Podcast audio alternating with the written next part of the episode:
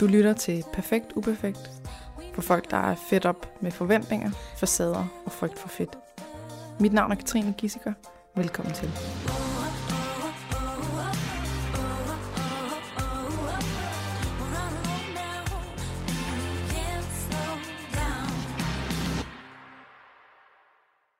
Ready. Velkommen til dig, Majbrit. Dejligt, at du har lyst til at komme helt til København. Tak fordi jeg måtte komme. Selv tak.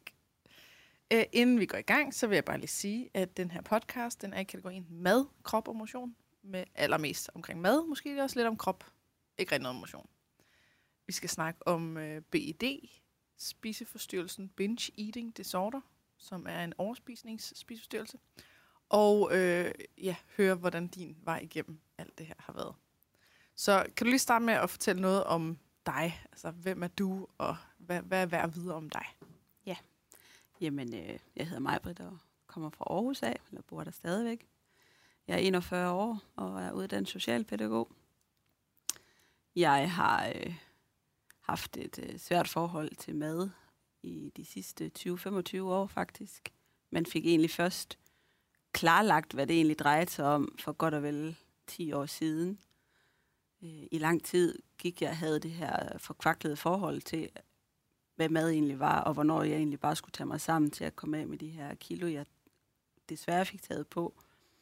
Hvilket kom efter, at jeg havde et meget psykisk stressende arbejdsmiljø, hvor min chef, han var, øh, ja, jeg vil sige, efter retssag med fagforeningen, kaldte de ham for psykisk syg. Øh, for han kørte mig fuldstændig ned, simpelthen. Og det endte med, at øh, jeg lå hjemme på sofaen i ni måneder i en svær depression. Og her der begyndte jeg at spise. Det blev ligesom min, øh, min trøst. På det, på det tidspunkt vidste jeg egentlig ikke, at det var det, det var. Men jeg, jeg kunne bare ingenting. Øh, og det startede egentlig med, at når jeg gik hjem fra arbejdet, inden jeg havde fundet ud af, at, at hvad det egentlig var, der var på spil ude på det arbejdsplads, så øh, fandt jeg jo lynhurtigt ud af på vej hjem, når jeg skulle ned til min bus, så lå der lige en tankstation, og der kunne jeg lige købe en pus slik, Mm. når jeg nu gik hjem. Og da der ligesom gik nogle dage, og situationen ude på arbejde blev ikke bedre, jamen, så blev det til to poser slik, Mm. jeg kunne købe. Og lige pludselig så blev det to poser og en pose tips. Og før jeg egentlig vidste af det, så havde jeg faktisk lavet mit eget lille system om, hvad jeg skulle have med mig hjem. Og på den måde, der kunne jeg ligesom afkoble. Jeg behøvede ikke at forholde mig til, hvad der var sket på arbejdspladsen. Altså jeg kunne godt mærke, at jeg ikke havde det godt. Mm.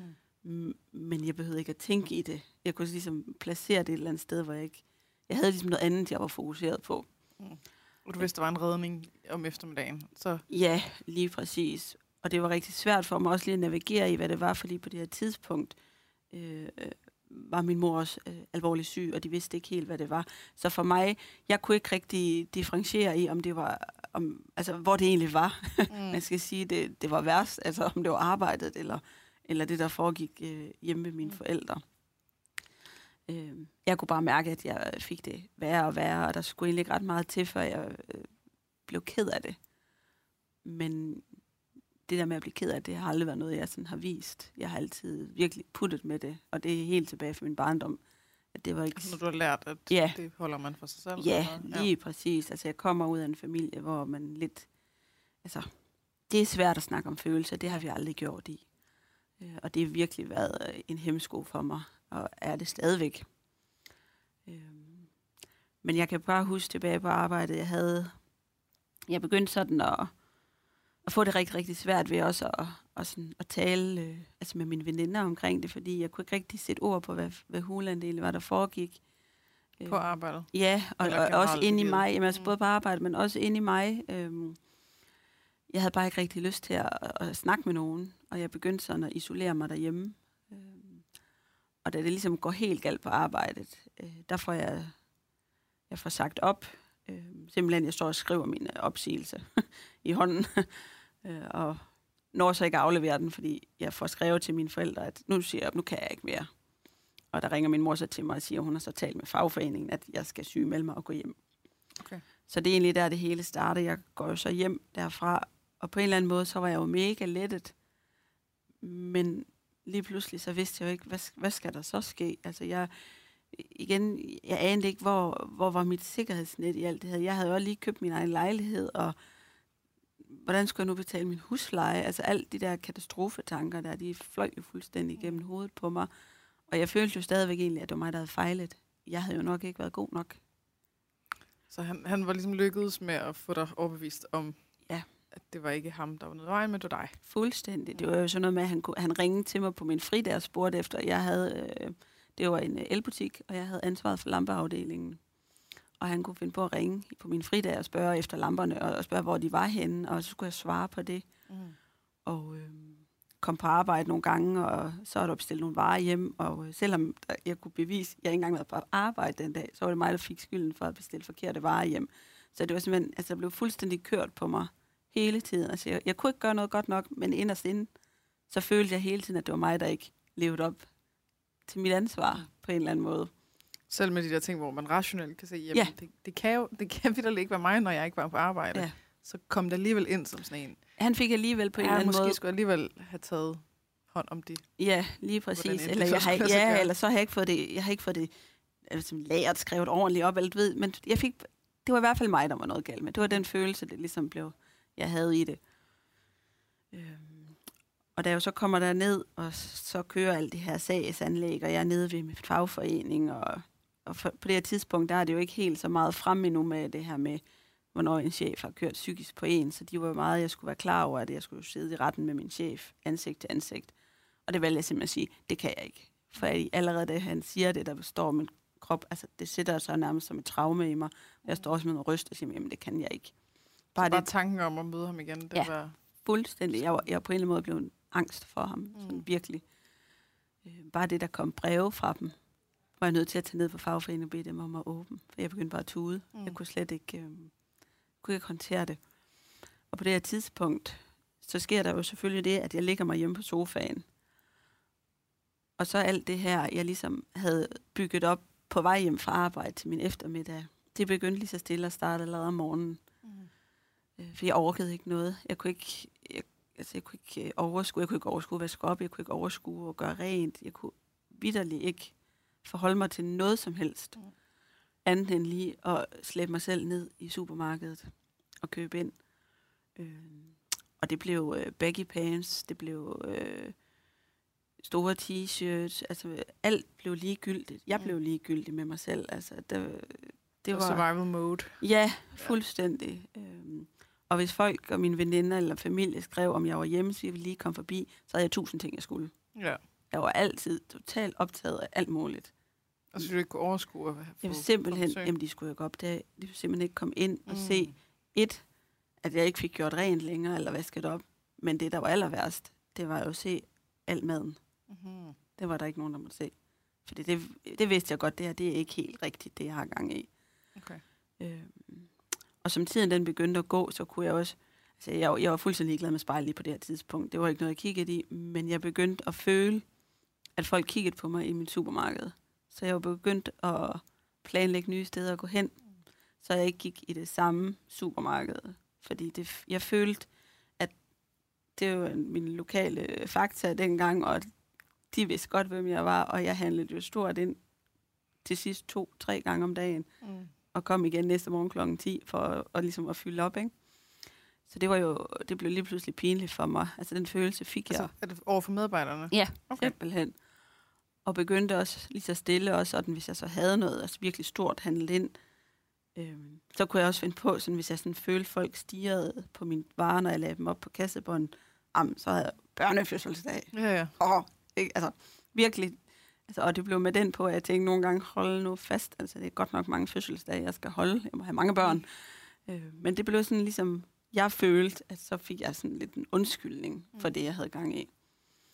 Øh, og på den måde, så fik jeg sådan lavet et lille kort over Aarhus Midtby, øh, hvor jeg kunne handle, øh, hvornår det var tilladt at gå ind det samme sted. Og så hvor lang tid siden det er, du har været i Faktaen i forhold til, at nu ville det give mening at handle stort ind, hvis Ja. ja. man havde altså sådan helt uh, logistikarbejde i forhold til at kontrollere, hvad de tænker. Ja, nemlig. Så, så allerede, det lyder også hårdt i sig selv. Jamen det er jo det, ens hjerne, når jeg sådan tænker tilbage, jeg var jo mega på overarbejde. Mhm. Mm-hmm. Konstant. Altså, For jeg skulle jo hele tiden have en løsning på alle de her ting her, og have en løsning på, hvordan min familie og venner ikke skulle opdage, hvad hulen det var, jeg havde gang i. Ja. Øh, og selvfølgelig, dem, der var mig tættest, de vidste jo godt, der var noget galt. Den havde de jo luret, men Ja. de, de, er jo igen, det, hvad, de vidste jo ikke, hvad de skulle gøre. Nej. Altså, de følte jo lidt, de havde prøvet, og jeg talte også her efterfølgende med en af mine rigtig gode veninder. Hun sagde også til mig, Britt, jeg kunne bare mærke, at, at, at jeg blev afvist, så jeg tænkte bare, at jeg måtte vente til du egentlig selv Så du var rakte ud, ja. Mm. For jeg vidste ikke, hvad jeg skulle gøre, ikke? Nej. Ja, Fordi jeg, det var jo også mega pinligt for mig, det her med at vide, der står faktisk nogen, der vil mig det godt herude foran døren, men jeg lader som om, jeg ikke er hjemme. Og i princippet, så ved de jo nok godt, jeg er her. Ikke? Altså det, det, det gør ondt i sjælen at gøre de her ting her, fordi man godt ved, at, at ens venner og familie vil jo en det bedste. Mm-hmm. Rationelt i hvert fald. Ja, ikke Ja. præcis. Øh, men øh, efter noget tid, så var jeg jo så nede og snakke med min læge, fordi jeg kunne godt mærke, at jeg skulle have noget hjælp til det her, hvor han jo så konstaterer, at jeg har en svær depression, og smækker mig på noget antidepressiv. Mm-hmm. Øhm, og så snakker vi ganske kort om det her med, at ej, jeg synes, det er jeg begyndt at tage på i vægt. Men ikke mere. Bare sådan lige, vi nævner lige kort. Jeg kan godt sådan fornemme, der er noget galt. Og hvor lang tid siden er det her? Jeg tænker bare i forhold til, hvornår BD ligesom begyndte at komme frem. Og... Ja, jamen det her, det er tilbage i, det må være i 23. Nej, 13. I 13, Ja, så 10 år siden. ja. Ja. Hvis jeg, nu skal jeg lige huske rigtigt. Nu er jeg, jeg føler mig lige pludselig meget gammel, når jeg skal tænke så langt tilbage. Øh, Det er i hvert fald en tid, hvor jeg tænker, Ja. at det ikke lige er alle læger, der siger, det nej, her det er nok BD. nej. Og Det vi er, faktisk, noget, vi er "Jamen, faktisk længere, ja, dig." vi er faktisk længere tilbage endnu. Endnu længere Vi end er 10 år. helt tilbage. Nu skal jeg lige tænke på, når jeg blev udlært. Det blev jeg jo tilbage i 2003. Så det er vi faktisk helt hen i to, vi er helt tilbage, uh, ja, 2004. Det var der, jeg havde det ansættelsesforhold, ja. 2004 til 2005. Okay, Ja, det er så langt tilbage, jeg ikke, jeg ikke engang regne. Nå, det, det, det, Det det mange end 10 år siden. Ja, det er mange, mange år siden. Mellem 10 og 20 år Ja. siden, cirka. Ja. Ja, øh, så jeg går jo bare hjem derfra igen og begynder på de her antidepressiv, og øh, får jo en periode, hvor jeg, ja, der lever jeg i en tog, jeg kan ikke huske så meget derfra. Mm, men pludselig så går det egentlig op for mig. Jeg ved ikke, om jeg sådan kommer til at kigge mig selv i spejlet den dag, det er jeg faktisk lidt i tvivl om, eller hvad det er. Men jeg kan bare ikke kende hende, jeg ser inde i det spejl der. Mm. Og jeg tænker, hvad hulen sker der her? Fordi alt inden, jeg har altid været ekstremt aktiv. Jeg har trænet rigtig meget i mange, mange år. Øhm, så, så den der person, der lige pludselig var der, det var jo egentlig ikke mig, Britt. Jeg kunne slet ikke finde ud af, hvem det var. Og jeg blev ked af det, kan jeg huske. Og jeg tænkte, så for satan, undskyld. Nu skal jeg tage mig sammen. Jeg skal på kur. Jeg har taget på. Og jeg stiller mig på vægten, og jeg kan tydeligt huske det. Den siger 99 kilo. Mhm. Og jeg tænker, god nød, om jeg nogensinde skal ramme 100 kilo. Så sker der jo ligesom bare det, at i sådan en situation, så er du hverken herre over noget som helst. Hverken at gå på slankekur eller noget som helst. Jeg er stadig så dybt fanget i min, det her spisemønster, jeg har fået skabt for mig selv. Så der går jo, ja, der går nærmest kun tre dage, så var jeg 103 kilo, Mm-hmm. efter jeg stillede mig på vægten første gang. Ja. Og øh, på det tidspunkt, så tænker jeg igen, jeg skal bare lige på mandag. Mhm. På mandag, så starter jeg op, og så, øh, så kører det, for jeg har jo gjort det før, så, det, så jeg, det kan jeg jo sagtens. Så det er jo bare et spørgsmål om, at man ikke har en ryggrad som en regnorm, altså. Og jeg kan jo læse alle steder, at man bare lige skal, så kan man enten fjerne nogle kulhydrater, ikke? eller man kunne bare lige øh, gå 10.000 skridt. Jamen, altså, det var alle, alle de her ting, som bare stod som, det, det er da bare lige det, man gør. Så har du tabt dig, og så er du bare fit for fight igen. Mm-hmm. Øh, og det prøvede jeg. Og det virkede sindssygt godt. Det var Helt det, vildt det fantastisk. Hele, alt blev løst af det. jeg, jeg klarede det øh, i, der, i de første forsøg, der Mm-hmm. To til tre dage. Ja, Ja, og så tænkte jeg, fedt, jeg har, løsning, det Ja. der. Ja. jeg har tabt to kilo, og så tænkte jeg, yes, nu er jeg sulten, fordi jeg har jo simpelthen skåret alt vægt, som der stod i skuld. Og så spiser jeg igen, fordi jeg er sulten. Mm. Og så vejede jeg jo lige pludselig 110 kilo, før jeg vidste af det. Mhm. Og så fulgte det på en kæmpe overspisning, fordi hold kæft, hvor jeg synes, jeg var en nederen person. Fordi hvis jeg ikke engang kunne finde ud af det, det, det kan jeg jo se i bladene, det er jo bare, altså, det er jo meget nemt. Altså, Mhm. Og især den der sætning der, jeg hader den her sætning, og jeg gør det stadigvæk i dag. Hvis jeg kan, så kan, Kan du du også. Mm. Den sætning, den kan folk spise, og så kan de bare, undskyld mit sprog, Mhm. mm. fordi den hjælper bare ikke til folk, der er- skal finde ud af, hvad der foregår inde i deres hoved overhovedet, mm. fordi det kan ikke sammenlignes.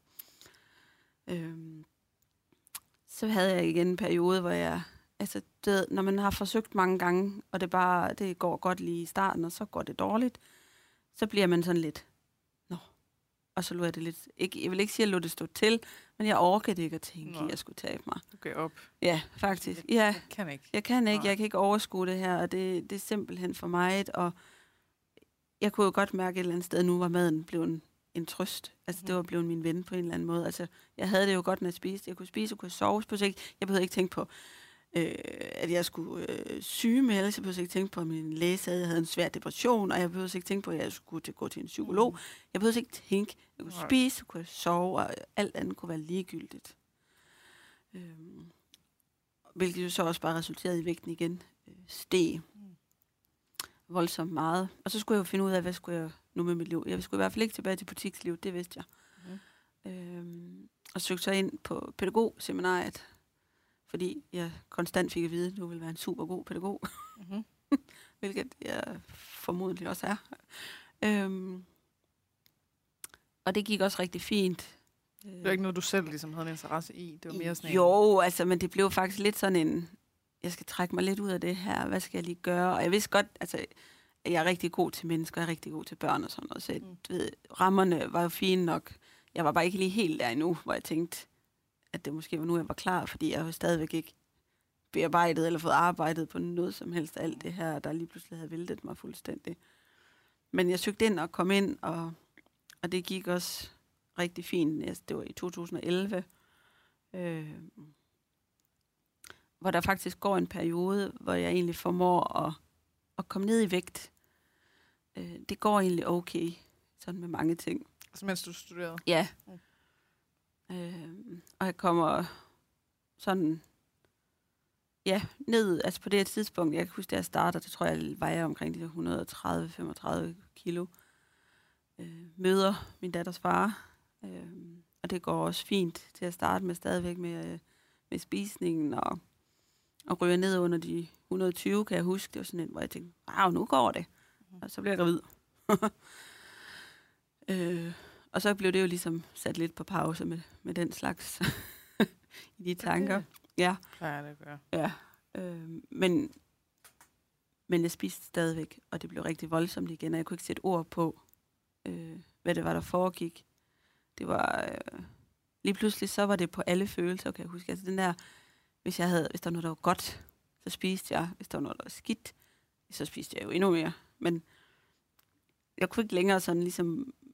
Før føler jeg lidt, at jeg har holdt mig lidt til, at det var for at dulme mine triste følelser.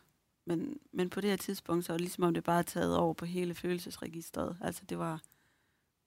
Ja. Jeg spi, det var jo Det, det kan bruges til både at dulme, Ja. desværre, men også sådan forstærke de Ja. gode. altså Det det fejring, og det er, øh, nu klarer det her, og det er, ej, nu skal vi hygge, og det, det, det er det hele, der ligesom kalder på mad Ja. af forskellige grunde. Ja, lige præcis. Øhm, og det blev rigtig, rigtig svært for mig. Ikke at jeg, jeg lavede ikke på samme måde den her øhm, øh, med at afskære mig som sådan fra veninderne, men nu er jeg bare blevet så stor, at det her med at tage ind i byen, eller sådan være ude og være social udenfor, Mm. det gjorde jeg ikke mere. Fordi jeg simpelthen oplevede, og fik så trælse oplevelser af tilråb på gaden. Altså det var jo alt det her med velkommen til bredball, eller nu er der ikke mere mad i butikken. Øhm, fede ko er også blevet kaldt en enkelt gang. Øhm, eller prøv se hende der, prøv hendes lov, mand. Altså der er jo ikke en grænse for, hvad desværre nogle mennesker synes, man kan Mm. kalde andre. Øhm, men var også kommet op i den størrelse, hvor sådan noget som at gå på café og skulle ned i caféstole med armlægen, var virkelig øh, noget, der satte en på prøve. Og det er jo ikke noget, som... Altså, folk, som ikke har prøvet det, de tænker ikke over det, så det var jo ikke sådan, når mine veninder sådan sagde, ej, vi skal prøve det her nye sted. Det skal du bare med til mig, det er bare fedt. Men, det det, var sådan, ja, ja, det- men jeg har jeg ikke set ikke, om jeg kan være der. Nej, for, for mig så havde jeg jo brug for, at jeg skulle vide, hvilket stole der var, fordi altså ikke rart at gå ind sådan et sted, og så skal gå op til bartenderen og spørge, Har en har en, stol. en stol ude bagved. Mm. Eller det der med, at fordi, især på caféer, ikke, der skal jo være flest mulige gæster, og selvfølgelig skal der jo det. Men pladsen imellem bordene, ikke? Altså, Og den er trang. det er jo der, hvor at man sådan ligesom skal stå og overveje, og man skal sige til den ene, at hvad vil du helst have, røv eller bryst i hovedet. Og, og det sjove i det er jo også, at selv mine tynde veninder, det giver jo det samme. Altså, de, kunne, jo- de skulle jo også ligesom, for at De komme også, igennem, var ikke? trangt. Ja. Men dem bliver der bare, de fik jo bare et smil fra dem fra bordet. Altså sådan et la-la, ikke? ja. Hvor jeg bare kunne mærke, Nej. dig, ej, det er bare en fækælling. Mm. Og når man har prøvet at, at, den der følelse der, så gør man det ikke igen. Nej. Og så bliver, så bliver den offentlige øh, verden, den bliver et farligt sted. Ja, Ja. det gør den. Og det er jo det samme også, altså det, det her med at, at, at tage en bus, ikke? Altså det er jo også noget, som folk ikke tænker over. Og det kan jeg også godt forstå, når man ikke har prøvet det. Mm. Men jeg fyldte på daværende tidspunkt næsten to sæder, når jeg sad der. Og jeg sidder der, og så der kommer en, og lige sådan forsøger sig at sætte ved siden af, og rejser sig op og går videre, ikke? Selvom bussen er fuld, ikke? Mm. Det er skide ubehageligt. Ja. Altså, man, jeg bliver så ked af det hver Altså, jeg blev så ked af det. Øhm, og det er, sådan en, det er sådan en følelse enormt svær at, at beskrive, fordi det rammer noget helt dybt ind i en, den er i, at man føler, at man egentlig ikke skal være der. Mm-hmm. Fordi, Det faktisk var bedst, hvis man Ja. bare blev hjemme. ja, for samfundet er ikke indrettet til, til mennesker i, i den størrelse, Mm. ikke? Øhm, Det er jo også super uheldigt, fordi at hvis det isolerer en, Ja. altså, det er jo en af de ting, som vi ved, der ofte skaber mere overspisning. ja, Altså isolation, ensomhed, øh, føle sig utilstrækkelig, øh, føle sig ekskluderet. Altså det er, ja. Jeg kan huske, der blev lavet sådan et studie på mus, Ja. hvor man satte, øh, der var sukkervand, og der var almindelig vand. Og de der mus, der, hvor hvis, hvis musen var alene, så drak den rigtig meget sukkervand, og hvis musen var sammen med de andre, så Ja. drak den almindelig vand. ja, jeg ved godt, det, man kan ikke ligesom udlede alting ud fra sådan et enkelt studie, men det var, jeg synes bare, det var meget sigende, ja, at det sådan, vi, vi har brug for hinanden, vi har brug for at være en del af flokken, og føle, at vi har vores plads, og så videre. ja. Ellers så kommer der mere depression, mere spisning, mere angst, mere stress, mere alt. Lige præcis. Ugh. Og, og det giver nemlig god mening, fordi det er jo den der, det bliver sådan en spiral, man kører i jo, ikke også? Fordi, jamen okay, så bliver jeg hjemme, men hvad skal jeg lave herhjemme? Mm-hmm. Jeg har ikke nogen at henvende mig til. Nå, Så så er der mad. Ja. Den har jo hjulpet mig, så, så, så, så er det jo ligesom, Ja. ligesom det, man gør i. Ja. Så, så det er en rigtig, rigtig uheldig kombination, at, at det er på den måde. Ja. Så er der den første del, den handler om, hvad der starter ens overspisning. Den anden, det handler om, hvad der fastholder den. Ja. Og det er der, vi har nogle samfundsmæssige udfordringer i begge dele i virkeligheden. Ikke? Lige præcis. Ja. Og det er rigtig meget er jo, altså det jeg har kunnet mærke, og det jeg har lært her på min, hvad skal man sige, min tur op igennem og, og blive fri for BED, det er jo, at det er det der fællesskab, Mm-hmm. som man i starten troede var ikke eksisterende. Altså det her med at, at være så alene med noget. Fordi nu, nu fik jeg det jo, man sige, i så tidlig en alder, skulle jeg til at kalde det, men hvor, hvor der slet ikke var fokus, der var ikke rigtig nogen, der vidste, hvad det var Nej. overhovedet. Så det var ligesom en majbrit ting, følte jeg. Altså igen, så er det Ah. majbrit, der er forkert. Mig, mig, mig, Ja. Mig, Majbrit kan ikke finde ud af det. Mig, Majbrit er dum til det her, og Majbrit, hun spiser bare, og Majbrit kan ikke blive tynd. Og hvad er det egentlig, Majbrit skal? Vil hun egentlig blive tynd? Jamen, jeg vil bare gerne være den, jeg var før. Ikke? Mm. Og, og det er jo ligesom det. Altså, det er jo ikke, fordi jeg tænker, jeg skal være et øh, sivbræt. Det har jeg aldrig været. Mm. Det bliver jeg aldrig. Det er ikke mit ønske. Jeg vil bare gerne være Majbrit, dig. som jeg var førhen. Ja. Ikke? Og så fordi jeg er nået op i så høj en vægtklasse, så har min krop også taget skade, og det, det kan vi ikke komme udenom.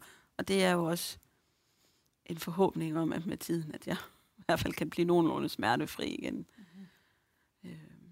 Fordi uanset hvordan man vender og drejer det, altså, så er en, en stor overvægt, den, det slider på kroppen. Det kan godt være, at det ikke gør de første 10, 15, 20 år, men så kommer de altså. Ja. Øhm, også fordi der er så meget øh, følge med, altså både, både på det psykiske stadie, men også i, hvad din krop bliver udsat for øh, på arbejds, når du er ude på arbejdsmarkedet, eller på ferie, eller når du leger med ungerne ude på legepladsen. Altså, ja. det, der skal ikke ret meget til før. Altså lige nu, der, skal, altså, der er min krop det sted, at hvis jeg kommer til at gøre en bevægelse eller noget, som ikke er alt for forberedt, jamen, så har jeg ondt det sted de næste 14 dage. Hold Det er vilkårene. Så, ja. så det er ikke så sjovt. Og hvornår, altså, du var i den her situation med at blive mere isoleret, og at tro, at det var dig, der var noget galt med, og altså, at det var et, et majbredt problem. Ja. Og hvornår begyndte der at ske noget i forhold til, altså kan du huske den første gang, du tænkte, gud, gud, måske er der noget her, måske. Det, det er ikke sikkert, det er sådan, at man tænker, gud, det er nok en spiseforstyrrelse, men at man på en eller anden måde kan sætte spørgsmålstegn ved det, der før var faktum, som siger, at der er noget galt med mig, det er mig, der mangler ryggrad, bla, bla, bla, til at sige, hov, det er faktisk bare en opfattelse, eller det er bare nogle tanker. Det kan faktisk godt være, at der er noget andet end nogle andre forklaringer. Ja. Det er meget, meget skræmmende at sige, men det er faktisk kun godt og vel to år siden, at det gik op for mig, hvor jeg fik, hvad skal man sige, jeg ser det meget på den her måde, som at jeg mødte den rette person på det rigtige tidspunkt, der sagde de rigtige ord. Fordi jeg har da hørt dem før. Ikke? Mhm. Mm. Altså, jeg har jo haft, altså, der har jo ikke været før i tiden de her BD-forløb, hvor man ligesom kunne få noget hjælp, eller hvor der var ligesom var nogen, der kunne sætte ord på, "Emma, mamma, det er faktisk det her. Min læge konstaterede det, jeg tror det er 10 år siden. Han vidste ikke selv, hvad det var. Mm. Det var ret så tydeligt. Han sad med sin skærm, læste kriterierne op, fordi der er ting, jeg fortalte om, og så siger han, jeg tror, du har det her. BD? Ja. Det sagde, han, det sagde han for 10 år siden? Ja. Okay, så har han jo også været ude lang tid før det blev Ja, ja, men så skal det så også siges til, det var også bare, nu har han ligesom sagt det højt. Og så sad jeg der og sagde, nå, ja, prøv at gå hjem og spise lidt mindre chips. Ah, okay. Ej, det starter lige så godt. Ja. så, nå. Og jeg tænkte, jamen det gad jeg. Jeg gik jo ikke engang hjem og googlede BD'en, fordi jeg tænkte bare, nå, gå hjem og spise lidt mindre chips. Ja, ja. Så, Jeg ved, øhm, han havde sagt det også. Med, ja, når jeg kan se, du har anoreksi. Ja, gå hjem og spise nogle flere chips. jamen det er jo det. det samme. Jamen, det kunne være sjovt egentlig at stille et spørgsmål, fordi det er jo sådan, ja, to modpoler, der alligevel på en eller anden måde mødes jo, ikke også? Men øh, jeg gik i hvert fald derfra og tænkte, åh, det fik jeg ikke noget hjælp ud af det her. Mm. Og, og sådan var det jo rigtig mange gange. Jeg ved godt, som han selv, altså, han, han forsøgte jo at hjælpe mig med det, han vidste.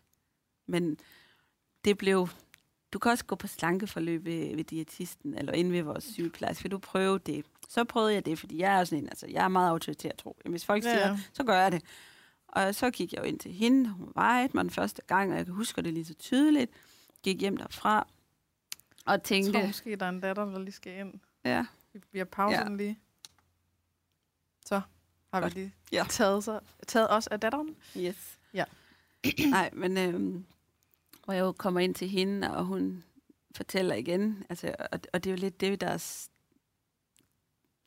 når man har, er spiseforstyrret og har prøvet så mange slankekur, som jeg har prøvet efterhånden, så har man rimelig pænt meget styr på, hvad der er i forskellige varer. Jeg, det er ikke Mhm. der, hvor mit problem er. Jeg ved, altså jeg, er så, jeg har nørdet kalorier så meget, at når folk sætter en ret foran mig, så kan jeg spotte den. Ja. Ja. Jeg ved udmærket godt, og jeg ved, hvad jeg skal spise. Jeg ved også, hvad jeg ikke skal spise. Det er ikke der, hørten ligger. Men det er jo det udgangspunkt, der altid bliver taget i det. Så jeg blev øh, vejet, og så fik jeg nogle øh, øh, sådan nogle måltidsforslag. Øh. Og så tænkte jeg, nu skulle jeg hjem med gå hjem, og skulle jeg vise hende, det kunne jeg det, men det godt det her. Så det gjorde jeg jo selvfølgelig. Og kom så til kontrolvejning tre uger senere, og havde tabt 4 kilo. Yay! Det var stolt og godt, og du er bare god. Og jeg tænkte, yes, det er jeg nemlig. Så skulle jeg tilbage igen efter de næste tre uger, så havde jeg taget 6 kilo på. Ja. Nå, mig, Britt. Hvordan kan det så være? Hm. Ja, ser du. Jeg ved det ikke. Skal vi fortsætte? Nej, det skal vi ikke. Nej.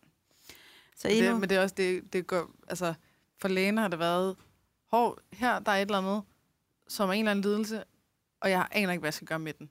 Men det er bedre at bare gøre et eller andet. Ja.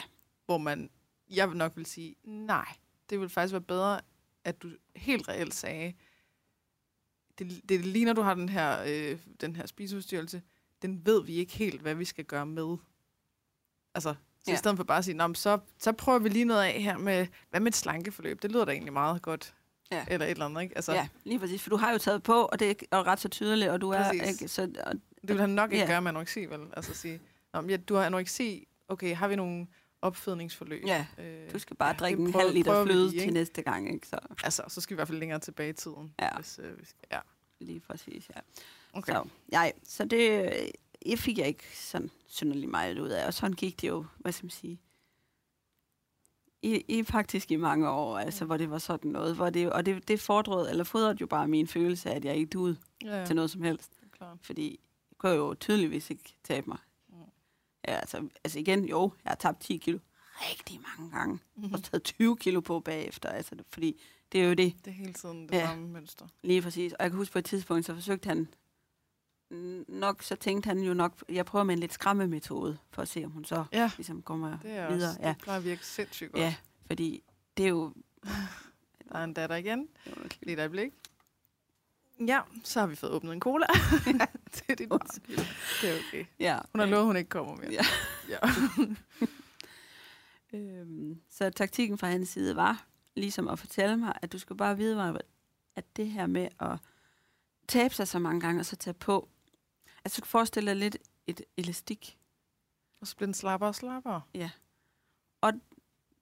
og det er bare ikke sundt. Altså så er det faktisk bedre, at du havde valgt at blive i den vægtklasse, du var. Ja, Og i, det kan du og, have tænkt dig selv jo. Ja, Så og i, hvorfor valgte du egentlig at tage på hele tiden? Det Ja. var jo det er faktisk ikke godt for Nej, lige præcis. Og, og jeg, kan godt, jeg kan godt se, hans, jeg tænker jo, igen, jeg ved udmærket godt, at han ikke øh, ville mig noget ondt. Det var velmenende, og jeg kan godt se, der er jo noget i det, der er i dag, at man siger jo, at det er jo bedre, faktisk sundere for kroppen, så at blive i stedet for at have alle de her stresskurer, og det, er og det er rigtigt. Men på det her tidspunkt kom det bare sådan 27 forsøg for sent Mm-hmm. at fortælle mig det.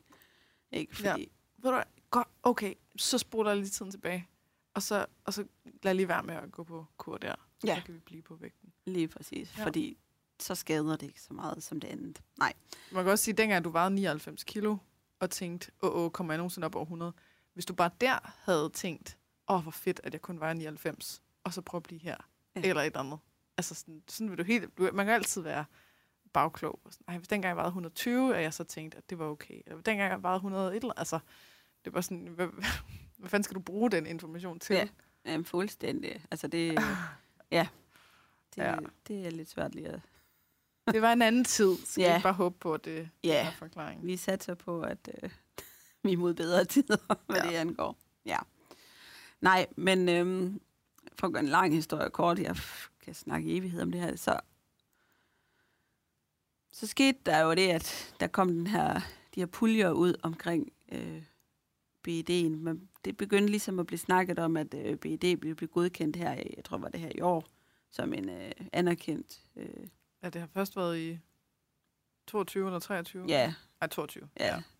Og øh, så vil der jo kunne komme lidt flere midler, fordi så bliver det også optaget i ICP. Så, Ja. Øhm, ICD-10, eller Der var den. fuck det hedder. Ja. Jeg, jeg kan ikke Ja. huske det. jeg er ikke sygeplejerske. Det der, som vi bruger i Danmark, er sådan Ja. et system af... Lige præcis. Og så skulle det ligesom kunne åbne lidt op. Problemet er jo bare, at de stadigvæk ikke ved så meget om det endnu. Nej. Men LMS, altså Center for Spiseforstyrrelse, fik nogle puljer til, at de kunne lave sådan nogle BED-grupper. Mm. Og der var jeg så med i en af de første omgange, hvor vi var otte, øh, hvor vi sådan ligesom sad og så snakkede om det her, og kunne fortælle om følelser, når vi skulle, øh, vi skulle skrive dagbog ned omkring det, altså hvad vi spiste, og hvad følelser vi lige havde omkring maden, og hvad der var sket og sådan noget. Og så var det jo ikke, altså der var jo ikke noget med, at man skulle tabe sig eller noget som helst. Det var, det var ikke det, men sådan noget snakkede man jo ikke om. Vi snakkede om følelserne, om maden, og fik ligesom nogle redskaber til at, at få sat ord på de her ting. Mhm. Og, og det gav mig sådan en lidt en aha-oplevelse, lige netop det her med at kunne høre fra ligesindede, at det her skøre, fjollede ting, hvor jeg kunne tænke, ej, i dag går det godt for mig, så spiser jeg et bolsje. Så kan jeg lige så godt starte, fordi nu har jeg ødelagt hele dagen. At, at det faktisk ikke bare var mig, Britt, der var dum og sad og havde nogle mærkelige tanker omkring mad. At det faktisk bare Det var vibrit. Ja, lige præcis. Det var faktisk øh, mange flere, der oplevede de her, eller gjorde de her ting her. Mhm. Så det lettede øh, på en. Det slap noget skam. Ja, Omkring. det gjorde det. Øh, Ja, det er to år siden. det er det. Øh, det varede i ni måneder, det var sådan ni måneders forløb, og de første øh, tre måneder, så var man, det var intenst, så var det en gang om ugen, så var det hver anden uge, og de sidste tre gange var det så en gang om måneden. Mm.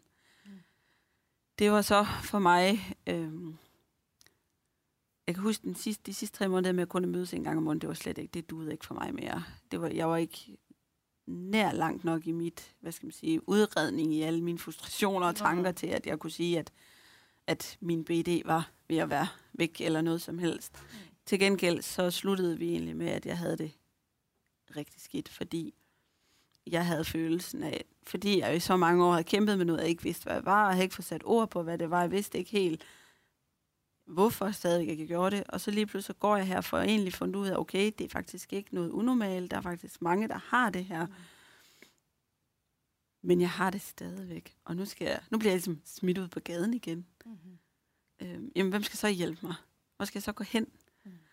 Øh, så følte jeg mig jo virkelig, virkelig dum igen, for at være helt ærlig. Jeg følte mig, jeg følte mig tabt, altså fordi jeg tænkte, jeg har jo, jeg vidste jo godt, at det hed så, at 80 procent de blev raske, eller hvad de nu kaldte det, efter sådan et forløb. Øhm, men det lød ret højt sat. Ja, nemlig. Det synes jeg også, når det var lige i starten. Der er men, ja. men, men, men det hed så i papirerne, og det var, øh, jeg havde jo nok troet, at jeg var færdig bagefter. Altså, så kunne jeg få et normalt forhold til mad. Øhm, så den der følelse af igen at have fejlet, nu er det mig på det oh. igen. Når du fejlede den. i din BD-behandling? Ja, ja. Det var mm. den, jeg blev ramt af. Og så var jeg jo, kørt jeg jo igen den der, jeg kan jo ikke finde ud af noget. Altså, hold, hej, mig, øhm, Så kørte jeg igen den samme sætning, som jeg har kørt så tit. Hvis du ikke engang kan finde ud af det her, jamen, hvad skal du så? Hvad skal mm. du så blive til? Hvad kan du så? Ingenting. Tydeligt. Og det går ondt, for det rammer på den aller, aller inderste selvværdsfølelse, den der. Så jeg øh, valgte jo så at gå hjem at tage 10 kilo mere på. Mm. Fordi på det her tidspunkt, så er jeg jo bare... Altså min krop, den er jo stor, virkelig. Altså på det her tidspunkt var jeg 165. Mm. Og af en eller anden mærkelig årsag, så skulle jeg egentlig bare kigge på en milkshake, så var jeg det 167. Altså, der skulle ingenting til, mærkeligt nok. Ja, og på det tidspunkt, jeg tror at min, min krop den er så stresset. Altså, jeg, det hele kører, altså jeg er bare på overarbejde. Jeg er også blevet sygemeldt, fordi jeg har sagt mit job, og jeg kunne ikke holde til det mere. Ikke? Så jeg synes, det hele, det var bare B, for at sige mm. det helt vildt. Øhm, så sker der det på det tidspunkt, tror jeg, min datter, hun er vel fire, nej, hun er fem, fem, seks år. Ja. At øhm, jeg har øh, været inde og læse lidt om de her operationer, du kan få. Mm. Jeg har været henvist, skal det siges, til det offentlige af tre omgang for at få lavet sådan en gastric bypass operation. På trods af, at de ikke vil, når man er øh, spiseforstyrret. Men det ville de godt alligevel, altså fordi det fortalte jeg jo ikke. Mm. Men man skulle jo tabe sig 8 procent, før man kunne blive opereret. Mm-hmm. Og jo større jeg blev, var det jo mange flere kilo. Og øh, hver gang jeg jo gik til diætisten derinde, så tog jeg jo på i stedet for, så det kunne jeg jo godt se, det kunne jeg ikke. Okay. Jeg kunne ikke styre min BD nok til, at jeg kunne komme ned i vægt. Øh, man finder så ud af, at, øh, at på privathospitaler, der har de nogle andre regler omkring det her med, hvor meget man skal tabe sig inden. Så jeg får faktisk en forsamtale. Jeg er meget skeptisk omkring det, fordi jeg har jo stadigvæk det her med, at skal tabe mange kilo inden. Man får en super samtale øh, med kirurgen derinde, og han er inde og snakke med mig, og fordi nu var jeg jo så på det tidspunkt er jeg jo røget helt op på 185 kilo, og så er det jo også ved at være en rimelig farlig operation. Der kan gå mange komplikationer. Mm. Men han var så sød. Altså virkelig. Han så mig. 100 procent. Og tager simpelthen fat. Altså han står lige så stille sådan med, med hånden på min skulder og fortæller mig, at hvis du vil, så kan jeg operere dig om 14 dage. Og så synes jeg bare, at vi aftaler, at du går hjem, og så ser du, om du kan tabe dig. Og hvis du ikke kan, så er det lige meget. Vi åbner dig og kan ikke komme til så gør vi det igen på et andet tidspunkt, og det koster dig ikke ekstra. Det, det betyder ingenting, mig. Jeg kan godt sige at jeg kunne have grædt. Og det gjorde Ej, jeg også, da jeg kom ud. Ja.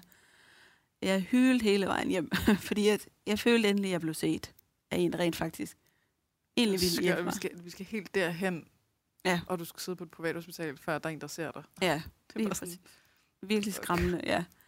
Så jeg går hjem, og så lige pludselig så bliver det jo overskueligt. Og 14 dage, bum. Altså, så jeg, jeg tror, jeg, jeg nåede at tage en to kilo, og alt gik fint, og jeg blev opereret.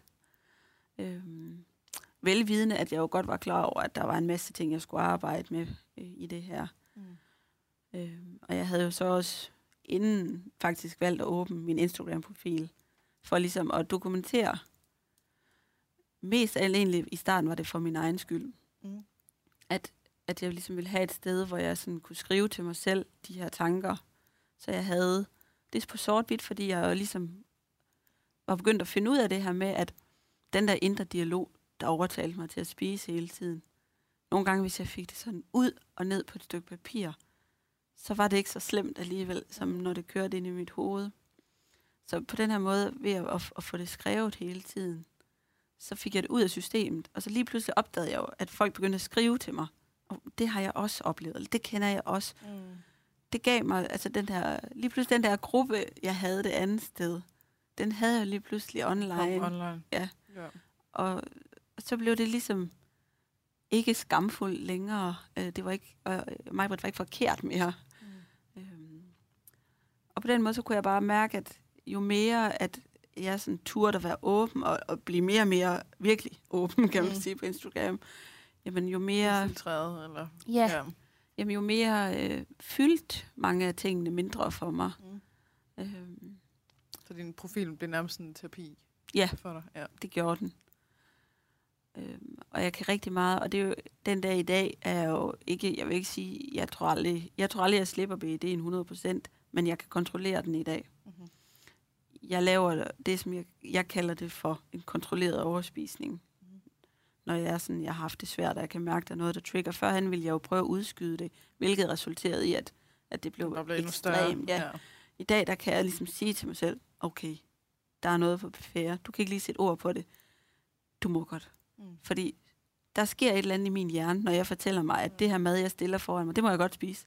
Så gider jeg faktisk ikke. Nå.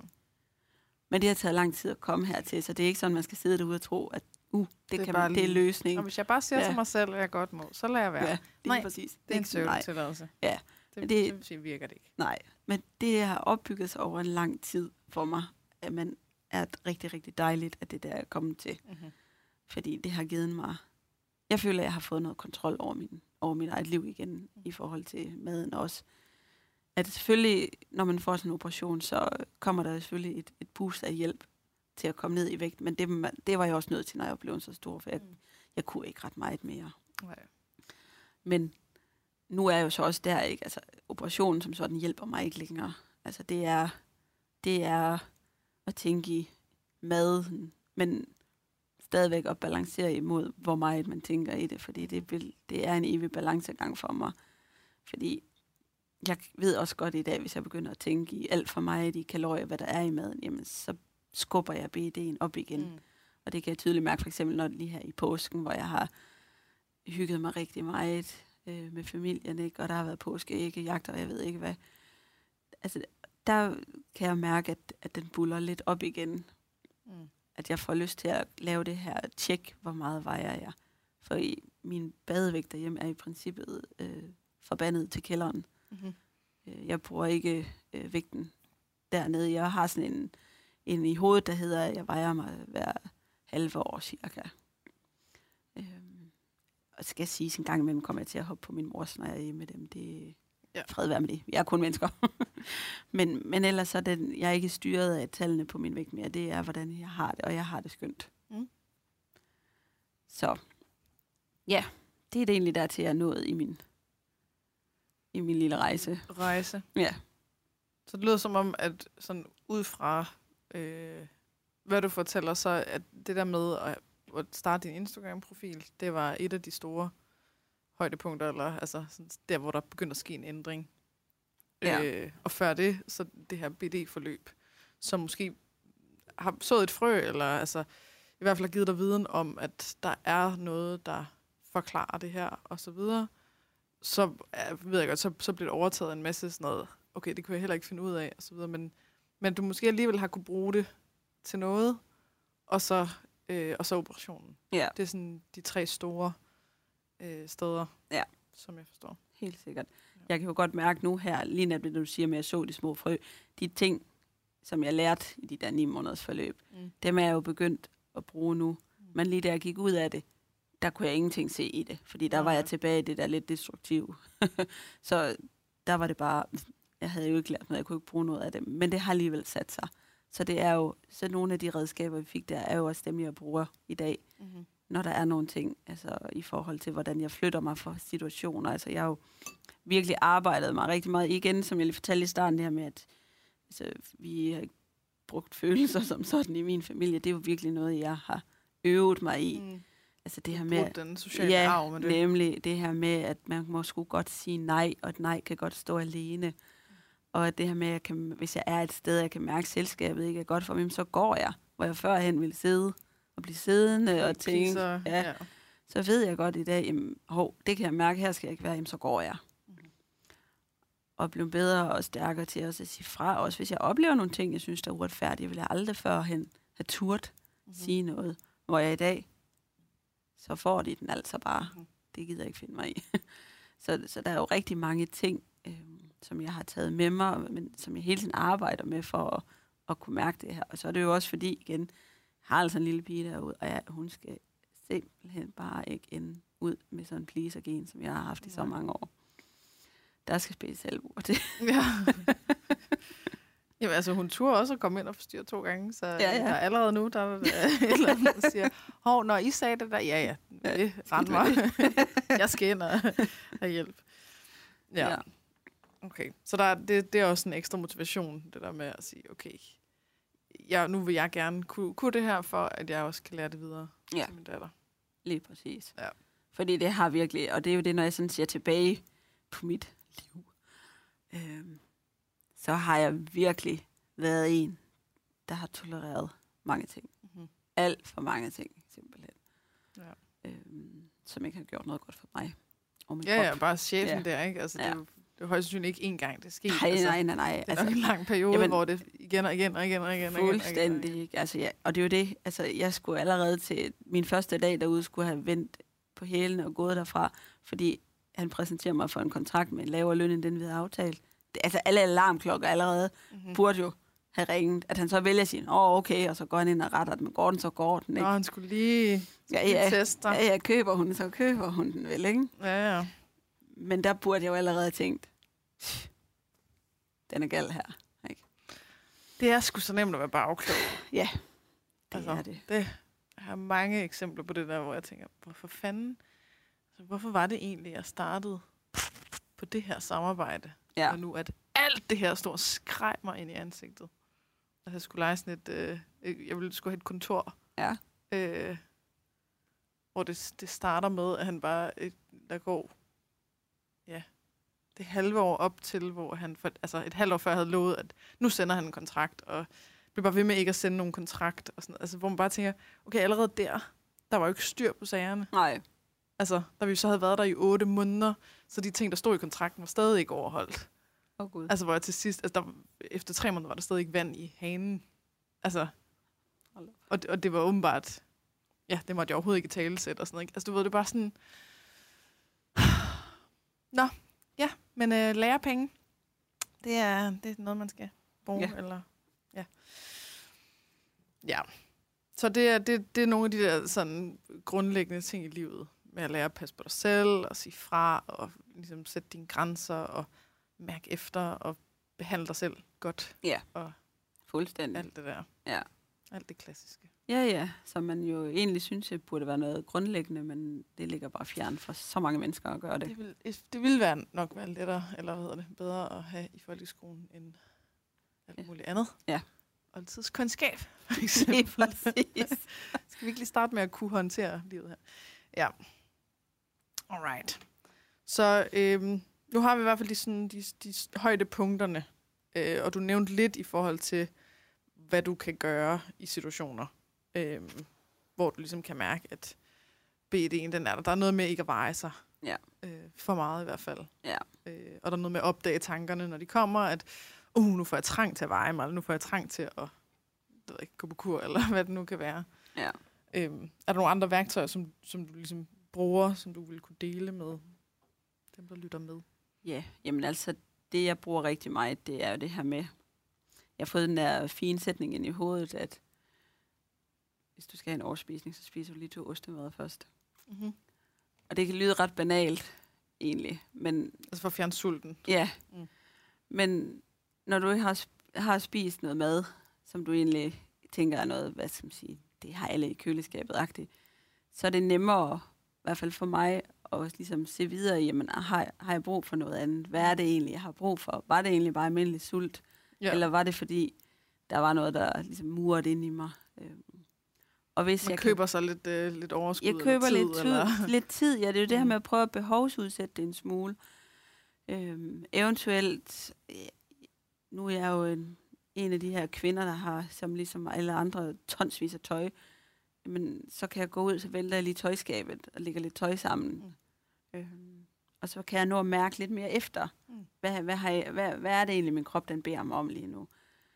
Sådan en time-out. Ja, Siger, hey, hey, vent lige lidt. lige præcis. Og det, det betyder ikke, at man så ikke må spise. Nej, Det betyder, at vi skal bare lige have kontrollen først, før vi spiser. Ja, så jeg ligesom kan mærke, jamen, hvad er det egentlig? Mm. Mm. Er jeg sulten, sulten, eller er det fordi, at, at jeg har et eller andet ubehag? Det er jo ikke altid, jeg ved, hvorfor jeg får lysten til at spise. Jeg kan jo ikke altid sætte ord på det, så... Men, men det her med ikke at sidde og sige til dig selv, du ikke må, fordi det er usundt, eller det er forkert. Giv lov, Mm. fordi med tiden så oplever man lige pludselig, jamen har du givet en lov mange, altså mange gange nok, Ja. så er det ikke en skamfølelse inde i kroppen mere. Altså, så, Så er det når heller ikke trodsreaktion mere. Nej, lige præcis. Så når du lige pludselig derhen, hvor du kan sidde med noget mad og spise lidt af det, så har jeg faktisk ikke lyst til det. Mm. For det var egentlig ikke det, jeg havde brug for. Nej. Men, men det tager tid, så man skal ikke sådan ligesom bare lige tænke, når jeg har gjort det to gange. Ej, Ja, det, det var virkede også, ikke. det var Nå, også noget ikke hun lagde. Ja. Nej, lige præcis. Det, det, det tager lang tid. Altså, vi, vaner tager lang tid om at ændre sig. Ja. Så, så, men, men igen, altså, hovedsagen er det med at prøve at behovsudsætte en lille smule, uden at fortælle dig selv, du ikke må. Ja. For du må altid. Jeg, har- jeg kalder det øh, udskyd frem for forbyd. Ja. Ja. Så man, men det, det handler ikke om, at nej, du skal lade være. Det handler om, hey, vi- nu udskyder vi lige. Vi spiser det om lidt, men bare lige, lige noget andet først. Ja. Ja. Ja. Lige præcis. Og så igen også rigtig meget, altså har jeg brugt det her med, at når jeg så har spist noget, jamen, tilgiv dig selv egentlig. Fordi det er okay. Du har haft brug for det. Dit system har haft brug for det, ellers så gjorde du det ikke.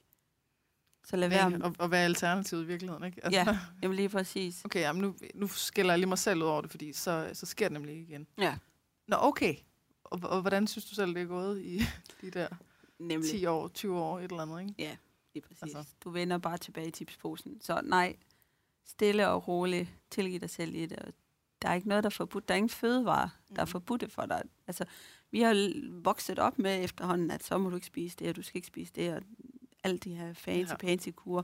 Glem det, du skal ikke, der er ikke noget at gå efter det. Du skal spise det, du har lyst til.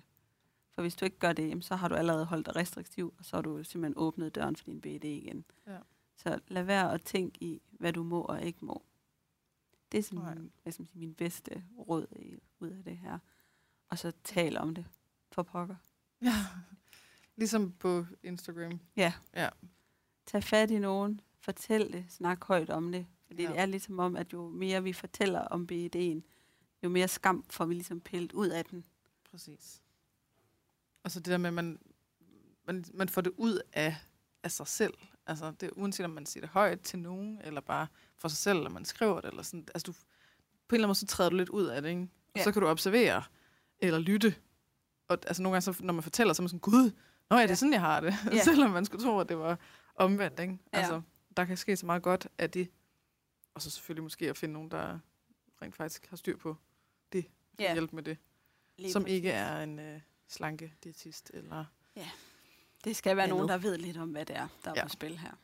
ja. altså det er, en, øh, det er en god tester hvis man har BD og søger hjælp hvis nogen anbefaler noget med vægttab så, så er det nogen der ikke ved noget om BD Lige præcis. så, så hold dig langt ja. væk Og så husk for guds skyld også, du er aldrig bundet efter din første samtale med Nej. sådan en. Fordi det er jo igen pleaser-gen, Det er der godt kan sætte, ja. ja. så må jeg hellere tage det her 10 ugers forløb. Nej. ja. om nu har jeg ellers så har jeg spildt hendes tid Ja. ja nej nej nej ja. Det er faktisk hende, der har er spildt faktisk- din tid. præcis Ja. ja det skal vi slet ikke øh, det er ikke alt eller intet der heller Nej.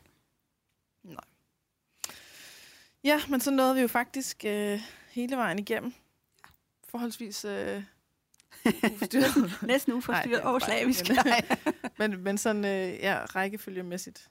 Øhm, men skal vi, lige, skal vi lige slutte af med at sige, hvad du hedder på Instagram, sådan så at man kan gå ind der og læse med og skrive til dig, hvis der er noget. ja, det må man hjertens Øhm, gerne. Ja, du hedder BED underscore substans. Ja, lige Så vidt jeg husker. Det er rigtigt, ja. BED underscore substans.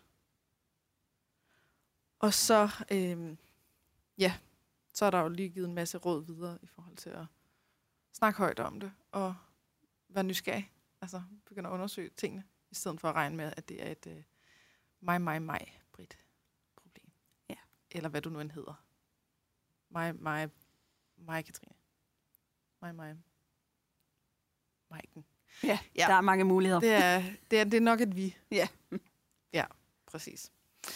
Ja, men øhm, så må vi jo hellere øh, sørge for, at du kommer ud til din datter. Ja. Så, øh, så hun kan blive glad. og så, øh, så øh, har vi faktisk holdt os inden for en time. Hvilket jeg synes er ret flot, når det, Det- er det her emne. Ja, Det er sådan lidt, hvor jeg tænker, åh, tør man overhovedet at lave det her emne? For Ja. det bliver bare sådan en fire timers podcast. Det kan sagtens blive, ja. Men det gjorde det ikke. Ja, så øh, Majbert, tusind tak, fordi du kom. Tak fordi jeg måtte. Fornøjelse. Ja, det var det.